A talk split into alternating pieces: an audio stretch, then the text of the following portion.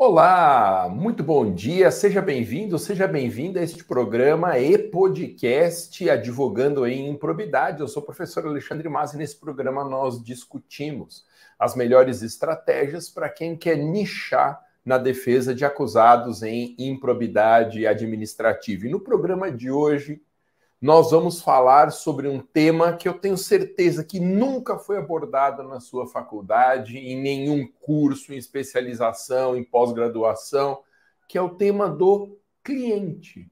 Vamos entender quais são os elementos fundamentais para a boa compreensão do chamado avatar do cliente, as características que esse cliente tem, com foco em mudar a carteira do escritório, a carteira de clientes de muitos clientes para poucos clientes mais bons. E o que são bons clientes nós vamos discutir no nosso bate-papo de hoje. Hoje é um dia triste, né? Porque ontem morreu o brasileiro mais conhecido de todos os tempos, o Rei Pelé. Então fica aqui a minha homenagem ao maior jogador de futebol de todos os tempos. Eu tenho certeza que foi um dia ruinzinho para todos nós depois dessa péssima notícia. E lembrando ainda que o objetivo desses meus programas é fazer parcerias na sua advocacia. Então, se aparecer no seu escritório um caso envolvendo tributário, envolvendo direito administrativo ou mesmo que seja de outros nichos, um caso em que você acha que justifique nós atuarmos juntos, mande uma mensagem direta para mim pelo Instagram e que nós vamos bater papo sobre isso. Ah, estamos no meio do recesso forense, então estou transmitindo aqui de casa, tá? e não do escritório, férias merecidas para todos nós advogados. E hoje, para quem assiste ao vivo, é dia 30. Então, estamos final, no finalzinho desse ano em que eu fiz mais de 100 lives sem transmissões de podcasts e eu agradeço muito a sua companhia durante todos esses dias. Lembrando que ainda dá tempo de você se matricular nos meus cursos de advocacia, tanto a advocacia tributária como o Advogue para Servidores estão com matrículas abertas. Nesse finalzinho do ano, você pode tomar ainda essa decisão que vai ser uma mudança de chave na sua profissão. Entra no meu Instagram, o perfil é Maza, clica na minha bio, que é a descrição do perfil. Lá tem um link. Você clica no link, vai abrir uma árvore de links. E aqui, lá na árvore de links, você vai encontrar onde fazer a matrícula do tributário, do Advogue para servidores e onde você pode assistir um aulão que eu fiz com muito carinho sobre a oportunidade mais importante da atualidade na defesa de contribuintes, que é a discussão da base de cálculo do ICMS na conta de luz, a famosíssima tese de TUSD e TUST. O aulão é gratuito para se inscrever, basta você clicar no link que está lá na minha bio, deixar o seu e-mail e o seu nome e você pode assistir a hora que você quiser. Dê uma assistida nesse vídeo ainda nesses dias de 2022 porque eu tenho certeza que será uma causa em que você vai escalar no seu escritório para quem está querendo começar a dar uma virada de mesa defendendo contribuintes. Bom, é possível ter poucos e bons clientes? Vamos falar um pouquinho sobre os clientes. Gente, eu vou começar dizendo óbvio o cliente é o centro da nossa advocacia. Se nós não temos cliente, nós não advogamos. É a figura mais importante que gira em torno de, do exercício da nossa profissão. Em qualquer área profissional, a figura do cliente, do paciente, de quem vai receber a prestação de serviço, a figura é estudada em muitos aspectos. E na advocacia, não. Ninguém nos fala perfil de cliente na advocacia, a faculdade não nos ensina a prospectar, a faculdade não nos ensina a derrubar objeções do cliente para fechar o contrato, a faculdade não fala de contratação, não existem cursos que abordem a figura do cliente. É muito louco isso, né? Mas a gente sai da faculdade, pega a carteira da OAB e dá um salto no escuro, porque a gente não sabe com quem que nós vamos lidar na prestação do nosso serviço. Por isso eu gosto da frase: na advocacia, quem não tem cliente não tem nada. Se você não tem cliente, você ainda não tem nada na advocacia. Então, nós precisamos entender esse cliente para melhor atendê-lo e para saber também como que a gente impulsiona conteúdo que sirva de impulsionamento para a prospecção de nossos clientes. E, por falar nisso, a palavra-chave, eu tenho batido muito nessa tecla, na advocacia em 2023, será a palavra parcerias. Nós não conseguimos chegar longe se caminharmos sozinhos na profissão. Quem quer virar a mesa na advocacia precisa rapidamente implementar parcerias com colegas da sua cidade que atendam em outro nicho, com pessoas de outro estado, fazer parcerias, mesmo com quem esteja aí na sua cidade, para a gente crescer todo mundo junto. Existe espaço na advocacia para todo mundo. Nós só precisamos encontrar o nosso lugar. E, sem dúvida, esse lugar que nós temos que encontrar é um lugar em que estaremos acompanhados de parceiros. A advocacia é cada vez mais concorrida, o mercado cada vez mais difícil, mas as parcerias nos ajudam a fortalecer a nossa posição dentro do mercado. E Lembre que para fazer parcerias, eu tenho te dito isso, você pode fazer parcerias comigo. Você entre em contato comigo pelo Instagram, manda uma mensagem direta que a gente pode falar sobre parcerias, discutir os termos de uma parceria nos seus clientes. Eu só preciso que você já tenha o cliente. Não dá para fazer parceria de casos futuros, mas eu preciso que você já tenha o caso e o cliente para a gente, a partir daí, transformar 2023 no ano de parcerias, inclusive nas parcerias nas causas do seu escritório. E como que nós conseguimos clientes na advocacia? Fazendo anúncios pagos. Há uma revolução que está ocorrendo no exercício da advocacia, a liberação já há um ano e meio aproximadamente pelo Conselho Federal da OAB da realização de anúncios. Não fique esperando o cliente te achar. Vá atrás do cliente, se exponha em anúncios, conheça as regras da OAB, porque nós prospectamos clientes utilizando impulsionamento nas redes sociais. Um abraço para o Leonardo, que está assistindo ao vivo, direto do meu LinkedIn. Um abraço para você também, Leonardo. Bom, exercício saudável da advocacia, é importante a gente construir uma boa carteira de clientes que faremos a partir de anúncios. Claro que há casos excepcionais em que alguém na advocacia pode ter herdado uma carteira de clientes da família. Há muitos escritórios que são escritórios familiares. Mas quem, como eu, não teve essa sorte de ter um escritório da família que herdou no exercício da profissão, e aí o caminho é mais curto né, para fazer a prospecção de clientes. Quem não teve essa sorte, como é o meu caso, tem que correr atrás e formar do zero a carteira. Para isso, nós falamos aqui toda semana do jeito de fazer anúncios pagos. E importante, nós temos que formar uma carteira de clientes no nicho que você quer atuar não é simplesmente ficar colecionando causas no escritório, cada uma de um nicho diferente ou dentro do mesmo nicho, causas muito distintas entre si. Lembre, você tem que formar a sua carteira com clientes do nicho em que você quer atender. Você quer advogar em direito administrativo, quer advogar na defesa de servidores, quer advogar em direito tributário, comece a prospectar clientes desses nichos, até que você devagar, paulatinamente, consiga fazer a substituição dessa sua carteira por outros clientes, mas uma substituição estratégica, uma substituição paulatina. Eu tenho te dito que não dá para jogar para o ar uma carteira de clientes, repassar para um parceiro e aí ficar esperando a recomposição da carteira. Mesmo que você tenha uma carteira iniciada de clientes, você não pode desprezar esses clientes. Você tem que fazer uma substituição toda vez que entrar uma causa no seu escritório do nicho novo.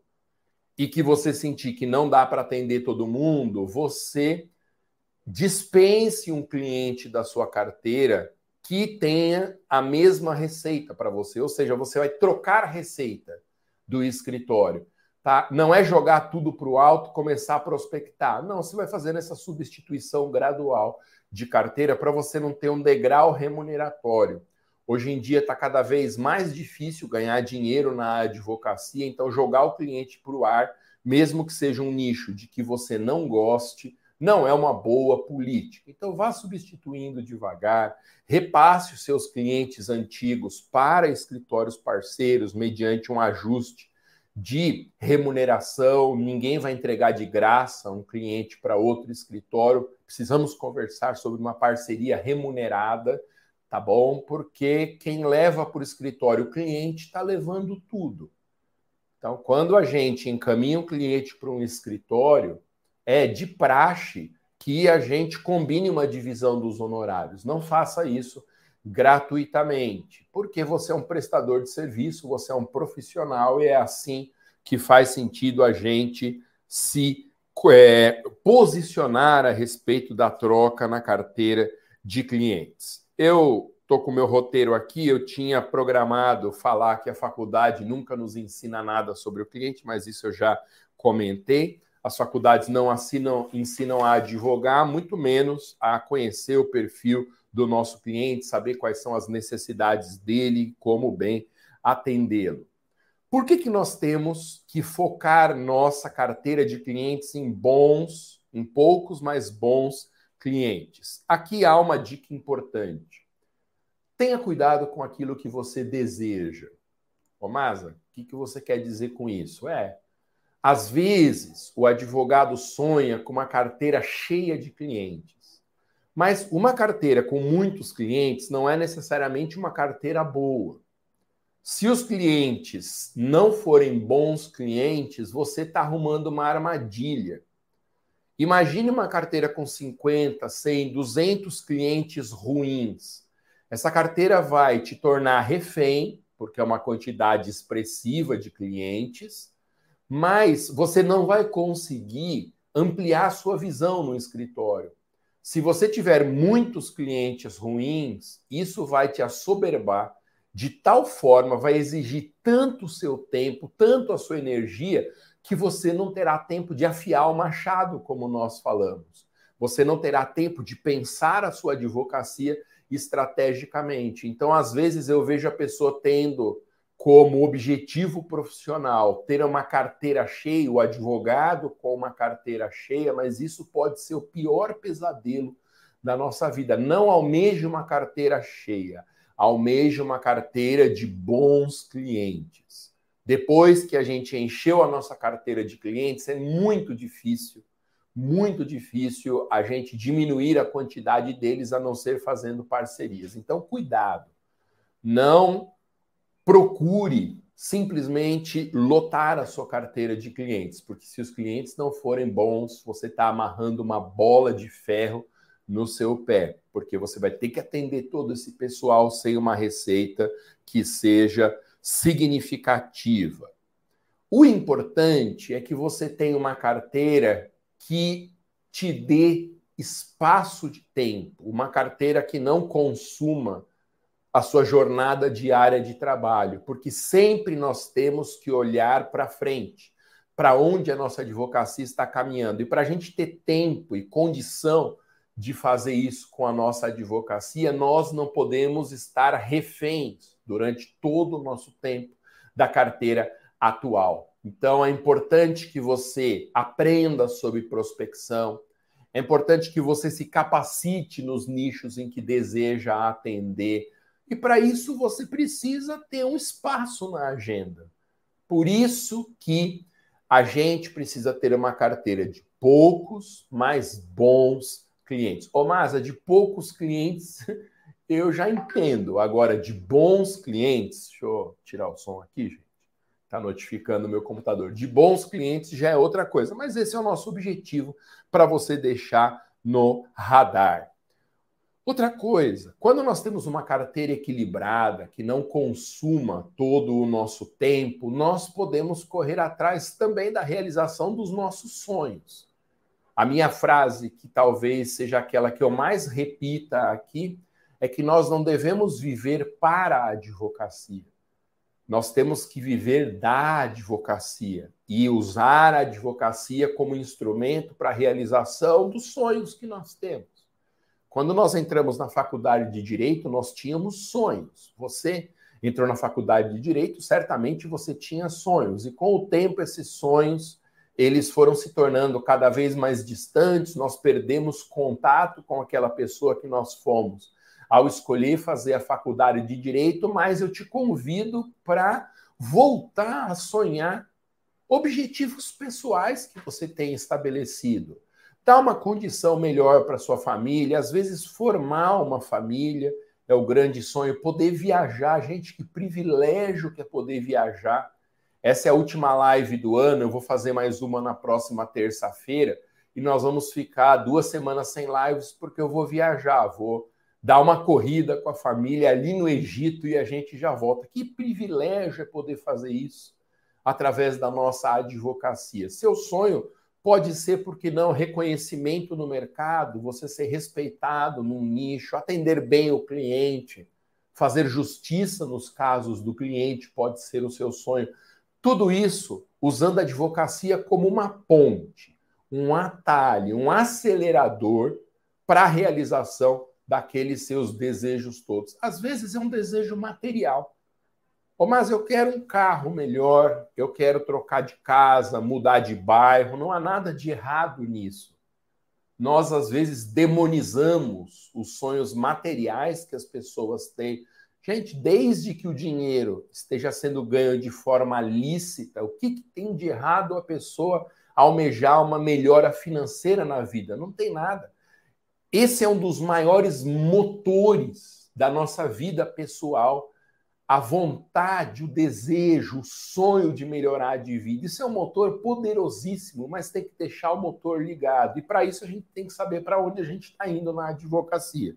E é por isso que eu tenho feito essas lives no finalzinho de 2022 para a gente afiar o machado. Lembra dessa ideia? É um provérbio muito interessante, uma pequena história que se conta. Uma vez alguém encontrou um sábio e a pessoa era um lenhador que encontrou esse sábio. E aí perguntou para o sábio: é, se você tivesse 20 minutos para derrubar essa árvore, como que você dividiria o tempo? Ele falou: ficaria 19 minutos afiando o meu machado. Isso é muito interessante. Nós temos que cuidar do nosso machado, nós temos que cuidar das ferramentas indispensáveis para uma boa advocacia. Isso envolve capacitação, isso envolve conhecimento de prospecção, ligar a prospecção, às vezes está faltando a gente ligar anúncios. Tudo isso é afiar o machado e é nessa lógica que tem sido estabelecidas as nossas conversas aqui nesse nesse finalzinho de dezembro. Deixa eu entrar num tema muito interessante aqui, eu quero a sua opinião. Qual que é o pior perfil de cliente na advocacia? Qual é aquele que nós nós podemos chamar de um cliente ruim? Olha, no topo da minha lista, depois eu quero saber a sua opinião. Coloca aqui no chat se você acompanha ao vivo essa nossa conversa. O pior cliente é o que não paga. Um bom cliente é aquele cliente que é pagador. Um cliente incrível é aquele que é bom pagador e não fica nos demandando inutilmente eliminando, diminuindo muito o nosso tempo de exercício da profissão. Tem cliente que entra em contato o tempo todo, fica demandando em final de semana pelo Zap. Não necessariamente um cliente que paga é um bom cliente, mas sem dúvida um cliente que dá o cano é um cliente muito ruim, possivelmente o pior perfil de cliente. Esses dias eu estava conversando com um aluno que atua em eleitoral. E em eleitoral, é um problema crônico você receber os honorários. Quando você advoga para políticos, para candidatos que estão concorrendo a alguma vaga, é muito frequente que haja calote. Se a pessoa se elege, ela dá o calote porque não precisa mais do advogado. Se ela não se elege, ela está sem dinheiro. E é sempre essa conversa. Então, há nichos como direito eleitoral em que você precisa embutir no seu preço o custo da inadimplência dos clientes. Esse, sem dúvida, é um cliente ruim. Outro perfil de cliente ruim é o cliente sem noção, aquele que não sabe a diferença entre horário de trabalho e horário de descanso da gente. Há uma medida muito simples para a gente implementar, que é ter, ter dois celulares, um para atendimento do cliente e outro para as nossas coisas. Os celulares têm que ficar o tempo todo ligados, não há como fugir disso. Mas no final de semana ou na hora de descanso, deixe o seu celular no silencioso, o celular de atendimento ao cliente. Por quê? A não ser que seja do direito penal e haja um cliente preso que está sendo objeto de busca e apreensão, nada na advocacia precisa ser resolvido durante a madrugada, ou tem como ser resolvido durante a madrugada. Então, é um perfil muito ruim de cliente, aquele que não tem noção da diferença entre a nossa jornada de trabalho e horário de descanso. Felizmente, na minha carteira atual de clientes, eu não tenho nenhum com esse perfil, mas é importante você ter no seu radar que esse é um perfil ruim. Às vezes, é melhor não receber o recurso daquela pessoa, não receber a chegada daquele dinheiro porque pode ser um dinheiro que custa muito caro para a gente se o cliente for sem noção. Um terceiro perfil de cliente sem noção é o que acha que tudo a culpa é nossa. Você deve ter encontrado já algum cliente assim, ah, esse advogado aí, ó, ó como ele demora para conseguir as coisas. E a gente está em dia com os nossos peticionamentos, o problema da lentidão do judiciário. Tem cliente que acha que tudo é culpa nossa. Claro que um dos momentos mais tristes da advocacia é quando nós perdemos em definitivo uma causa. Mas isso não é culpa nossa. Pode até ser que haja algum caso em que o advogado erre e que isso seja a razão de perder o processo, mas a partir do momento que o cliente nos procurou, ele sabe que pode perder a ação. Isso faz parte do exercício da advocacia e tenha certeza, o cliente sabe disso. Essa é uma frase que tem mexido muito comigo. O cliente, sempre que nos contrata, ele já sabe que pode ser derrotado. Para ver se eu fico em paz com a possibilidade de derrotas. É muito ruim quando isso acontece. Claro que nós temos que dar o nosso sangue, fazer tudo aquilo dentro do que a lei permite para o cliente ganhar, afinal de contas, vai fazer bem para o cliente e será uma vitória nossa, também importante para o nosso ânimo, para o nosso psicológico, mas não depende só da gente. É um perfil muito ruim do cliente, aquele que acha que tudo a culpa é nossa. Outro perfil ruim de cliente, e aqui o tema é um tema muito polêmico, é o cliente que só aceita nos contratar no êxito. Gente, o êxito pode ser o fim da nossa advocacia advogar apenas para recebimento futuro de honorários no caso de vitória pode ser o fim da nossa advocacia. Eu quero que você entenda que eu não estou dizendo que é errado advogar no êxito. Pode ser uma estratégia de quem está começando num nicho. Mas, para eu ter bastante cliente, eu só cobro se ganhar e um percentual alto sobre o resultado. Ok. Isso é uma coisa, você ter a política de advogar no êxito quando você está começando. Mas o cliente que propõe advogar no êxito tende a ser um cliente ruim. Você pode oferecer isso para ele, mas quando ele propõe não é uma boa coisa.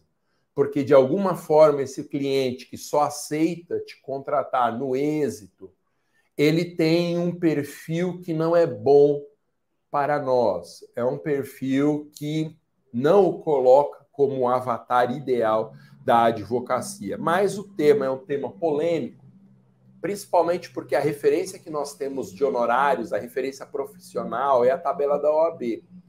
E a tabela da OAB, meus alunos de todo o Brasil confirmam isso, eu tenho mais de mil alunos nos cursos de advocacia da minha escola, então há lugares no Brasil, muitos lugares, em que a tabela da OAB é letra morta. A tabela da OAB é apenas uma ficção e tem casos em que o cliente não aceita pagar honorários de partida.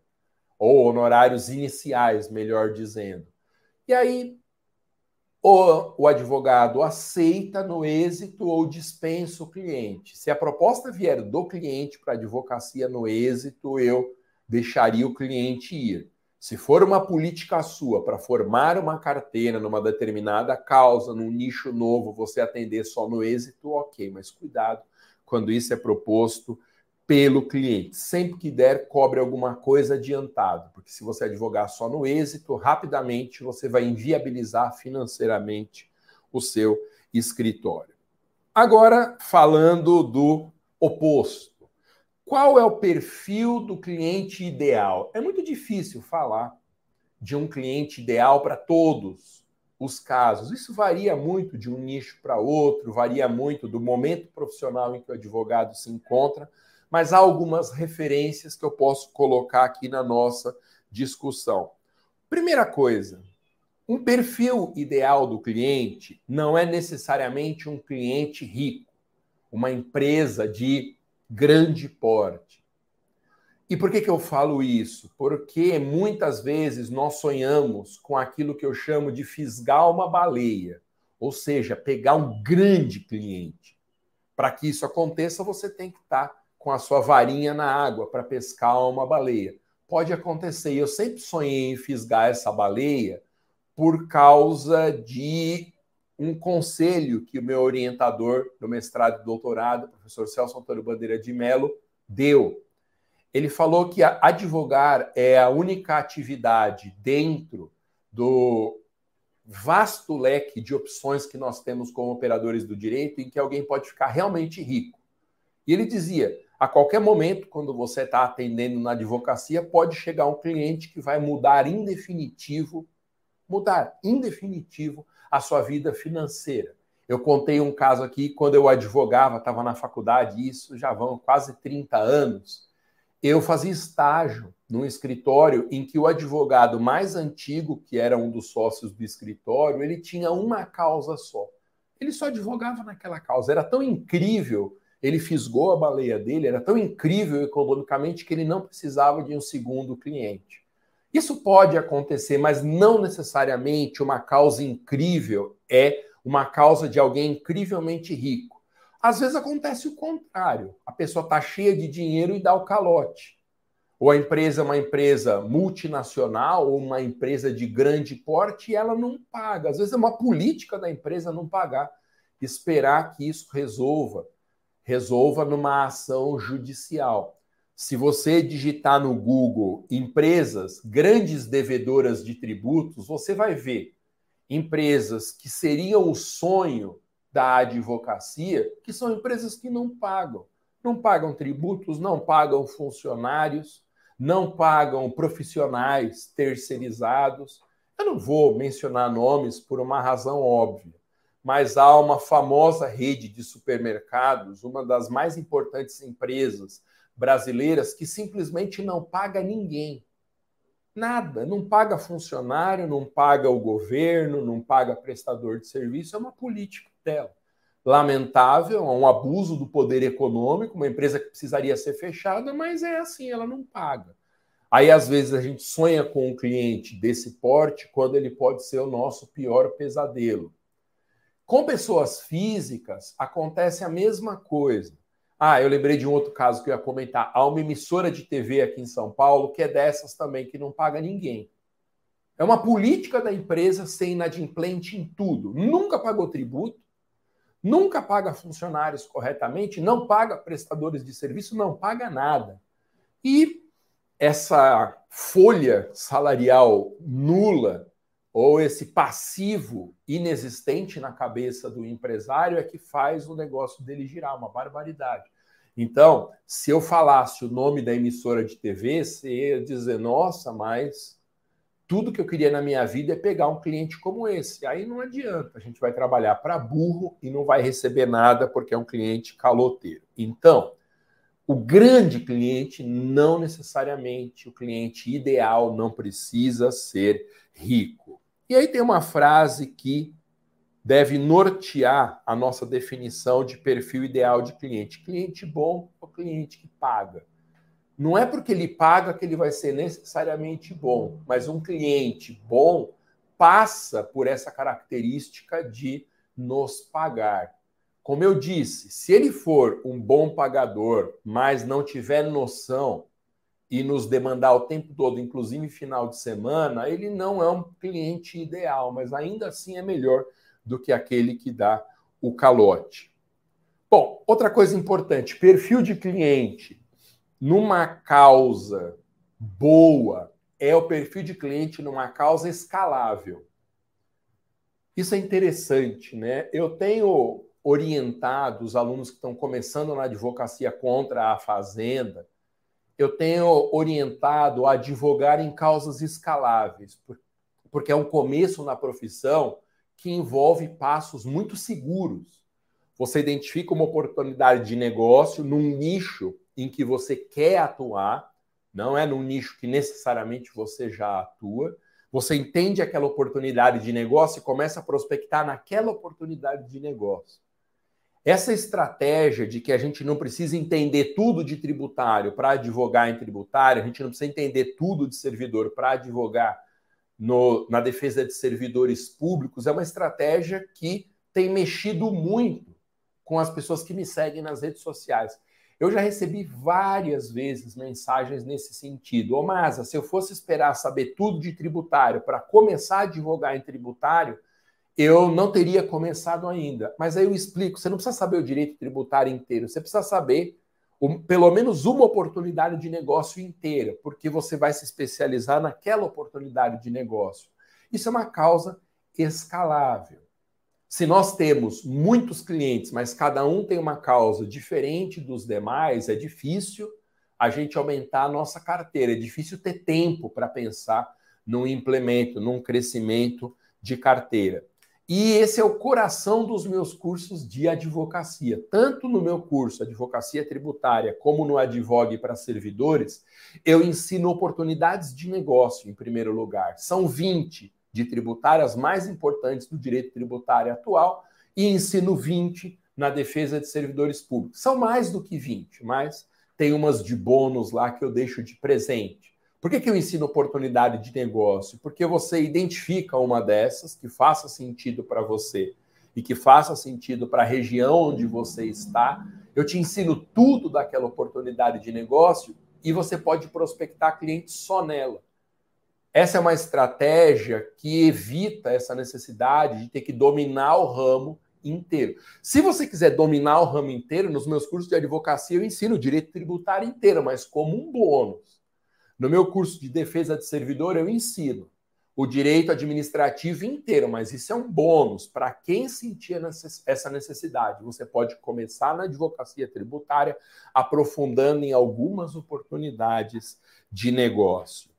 E outra coisa, quando nós falamos de um cliente ideal, também é um cliente que tem questões de direito, principalmente, a serem solucionadas, e não questões de fato. Podem ter clientes muito bons e que se enquadrem no seu perfil ideal, que tenham questões de fato.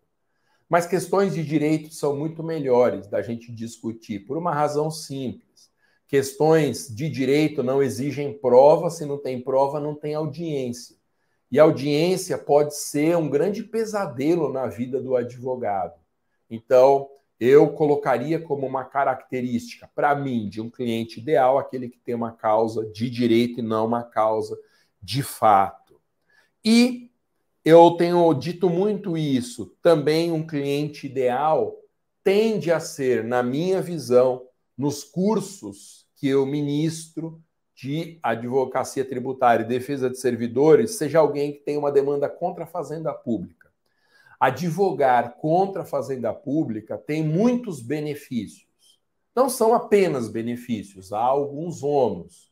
Mas é muito bom advogar contra a fazenda pública por várias razões. E aqui a minha descrição do cliente ideal passa também por você entender que advogar contra a fazenda pública o cliente dessa nossa advocacia tende a ser um grande cliente. Por que, advogar contra a fazenda pública tende a nos trazer bons clientes? Primeiro, porque quando a gente escala e não advoga apenas no êxito, nós conseguimos ter uma receita mensal. Ainda que cada cliente pague um pouquinho por mês. Se nós tivermos muitos clientes dessa oportunidade de negócio, isso vai formando uma base de uma receita mensal. E quem que não sonha com isso? Ter uma receita mensal que não precisa ser fixa, mas que ela seja, no mínimo, suficiente para pagar as nossas custas e permitir algumas retiradas. Tem gente que acha que isso só é possível no serviço público, e daí aponta toda a vida profissional para prestar concursos públicos, mas na advocacia isso é possível. Sempre a advocacia vai ser mais instável do que o serviço público, porque o serviço público é o máximo da estabilidade que pode existir. A advocacia nem sempre nos proporciona isso, mas é possível que a gente tenha um mínimo remuneratório, recebendo um valor, ainda que pequeno, de muitos clientes. Muitos clientes de causas individuais, pingadinhas? Não. Preferencialmente, muitos clientes de poucas demandas para que isso, para que isso vá viabilizando pagamentos mensais substanciais no somatório da nossa carteira. Advogar contra a fazenda é bom porque tem muitas demandas repetitivas. A fazenda pública, ela tanto o fisco quanto a fazenda empregadora de servidores comete muitas barbaridades por razões que não vem ao caso aqui discutir nessa live de hoje, mas são casos em que o interesse afetado é o interesse de milhares, às vezes milhões de pessoas. Você pega uma causa como revisional de FGTS, como levantamento de PIS, PASEP, como causas que envolvam correção monetária, são causas que impactam milhares, às vezes milhões de pessoas, são causas escaláveis e faz sentido a nossa advocacia começar por aí. Quando a gente advoga contra a fazenda pública, tendemos a ter também um uma vida financeiramente mais estável. Desde que você não advogue exclusivamente no êxito, esses recebimentos mensais vão te dar mais segurança para você continuar seguindo na advocacia. Advogar contra a fazenda é muito bom, porque a fazenda ré é sempre adimplente, a fazenda ré nunca deixará de pagar. Claro que Muitas vezes essa ação vai virar um precatório e aí entra na fila dos precatórios, a gente tem que ver o que fazer. Eu já te ensinei várias estratégias para a gente não depender da fila de precatórios, inclusive vender precatórios. Precatório hoje é como se fosse um título de crédito, um investimento como outro qualquer. Quem tem um precatório na mão pode negociar na praça esse precatório para recebimento à vista. Então não precisa ficar esperando 20, 30 anos para receber o precatório. Muitas das causas nem geram precatório, porque vão para obrigação de pequeno valor em demandas escaláveis, mas se for no precatório, tem muitas soluções para evitar que o cliente receba em 20, 30 anos. O fato é que a Fazenda Pública é sempre solvente. Ela não pode ocultar seus bens, ela não pode fugir de oficial de justiça, né, prática tão comum quando nós advogamos e o réu tenta se esconder, vai dilapidando o patrimônio para não pagar não pagar as condenações e aí a gente fica com aquela sensação horrível, não sei se você já teve, que a gente ganhou, mas não levou. Faturamos a ação, mas a gente não localiza bens do devedor. Isso nunca vai acontecer com a fazenda, porque ela não tem como se esconder, não tem como colocar bens em nome de terceiros, não tem como fugir, não tem como deixar de atender, digamos, o oficial de justiça. Bom, poderíamos falar muito mais sobre cliente, falar um pouquinho sobre objeções, como derrubar essas objeções, mas eu já passei aqui do horário previsto para nossa conversa. Eu procuro fazer lives de no máximo 30 minutos para não ser muito enjoativo também. E eu não quero que você gaste muito tempo com essas conversas. Eu faço roteiros toda live, gente. Toda live minha é roteirizada para dizer a maior quantidade possível de coisas no menor tempo, porque eu sei que o seu tempo é algo muito precioso. Então, como eu já passei de meia hora e já disse aqui tudo que estava planejado, hoje nós vamos ficando por aqui. Lembrando que na terça-feira, só confirmar o dia aqui, que eu estou perdidão com a virada do ano, dia 3 de janeiro eu ainda vou estar no Brasil, então nós faremos na próxima terça, sim, a live da advocacia tributária. Depois da live de terça que vem, nós vamos ter aí uns 15 dias sem lives, que é período que eu vou estar fora do Brasil. Por isso, nos vemos na terça-feira e alguns lembretes finais. Sempre bato nessa tecla. O objetivo que eu tenho nessas lives é estabelecer parcerias com você nas suas causas. Se aparecer um peixão aí no seu escritório, ou alguma causa em que na sua cabeça faça sentido estabelecer uma parceria, entre em contato comigo e aí nós vamos discutir os termos dessa parceria. Às vezes a gente precisa de alguém que funcione como estrategista, numa causa em que a gente até enxerga a solução, mas não sabe se aquela é a melhor solução possível. Entre em contato comigo, nós vamos conversar sobre a remuneração dessa causa e se a gente bater o martelo, eu advogo junto com você nessas parcerias. É claro que eu preciso também nessas lives te capacitar. Então eu falo a maior quantidade possível de coisas que ajudam você a entender como advogar hoje em dia, mas tudo isso é um instrumento para que você se capacite, para que você tenha bons clientes e me procure para a gente estabelecer parcerias. Não esquece de mim quando você pescar o seu peixão. Falando em pescar peixões, as matrículas estão abertas dos cursos de advocacia da minha escola, tanto advocacia tributária como advogue para servidores públicos.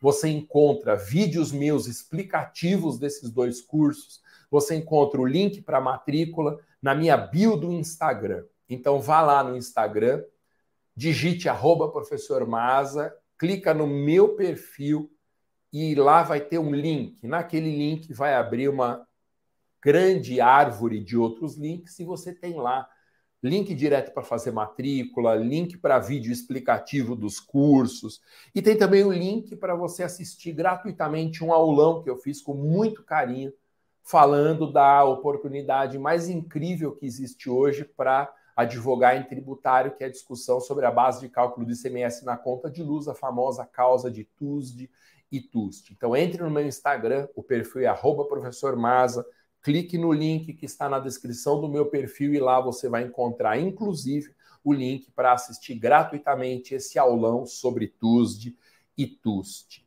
Muito obrigado pela sua companhia durante esse 2022. Não foi um ano fácil para a advocacia, mas eu tenho certeza que 2023 será um ano muito melhor. Muito melhor, porque há uma tendência ao mercado melhorar, a economia nossa andar um pouquinho mais rápido e porque também vai ser o ano da sua virada na advocacia. O ano em que você vai colocar a sua advocacia com o bico apontado para cima. Eu gosto de pensar na advocacia como um avião. A gente às vezes tem a sensação de que o avião está sempre numa linha horizontal perfeita, mas na verdade, ainda que pouquíssimo, ou ele está com o bico para cima ou com o bico para baixo. Eu gosto de pensar nessa virada de mesa como colocar o bico do nosso avião para cima, ou seja, haverá crescimento na advocacia. E esse é o projeto para o qual eu te convido em 2023 para continuar assistindo às lives, ouvindo os podcasts e te capacitando. Quem sabe para você fazer parte dos cursos de advocacia da minha escola, eu te ensino a ganhar dinheiro advogando contra a fazenda pública e depois que você fisgar o peixão no seu escritório, você entre em contato comigo para nós advogarmos juntos. Advogar contra a fazenda pública, gosto de repetir isso, é o seu futuro na profissão. Valeu, gente. Uma excelente virada de ano para vocês. Obrigado pela companhia nessas mais de 100 lives de 2022.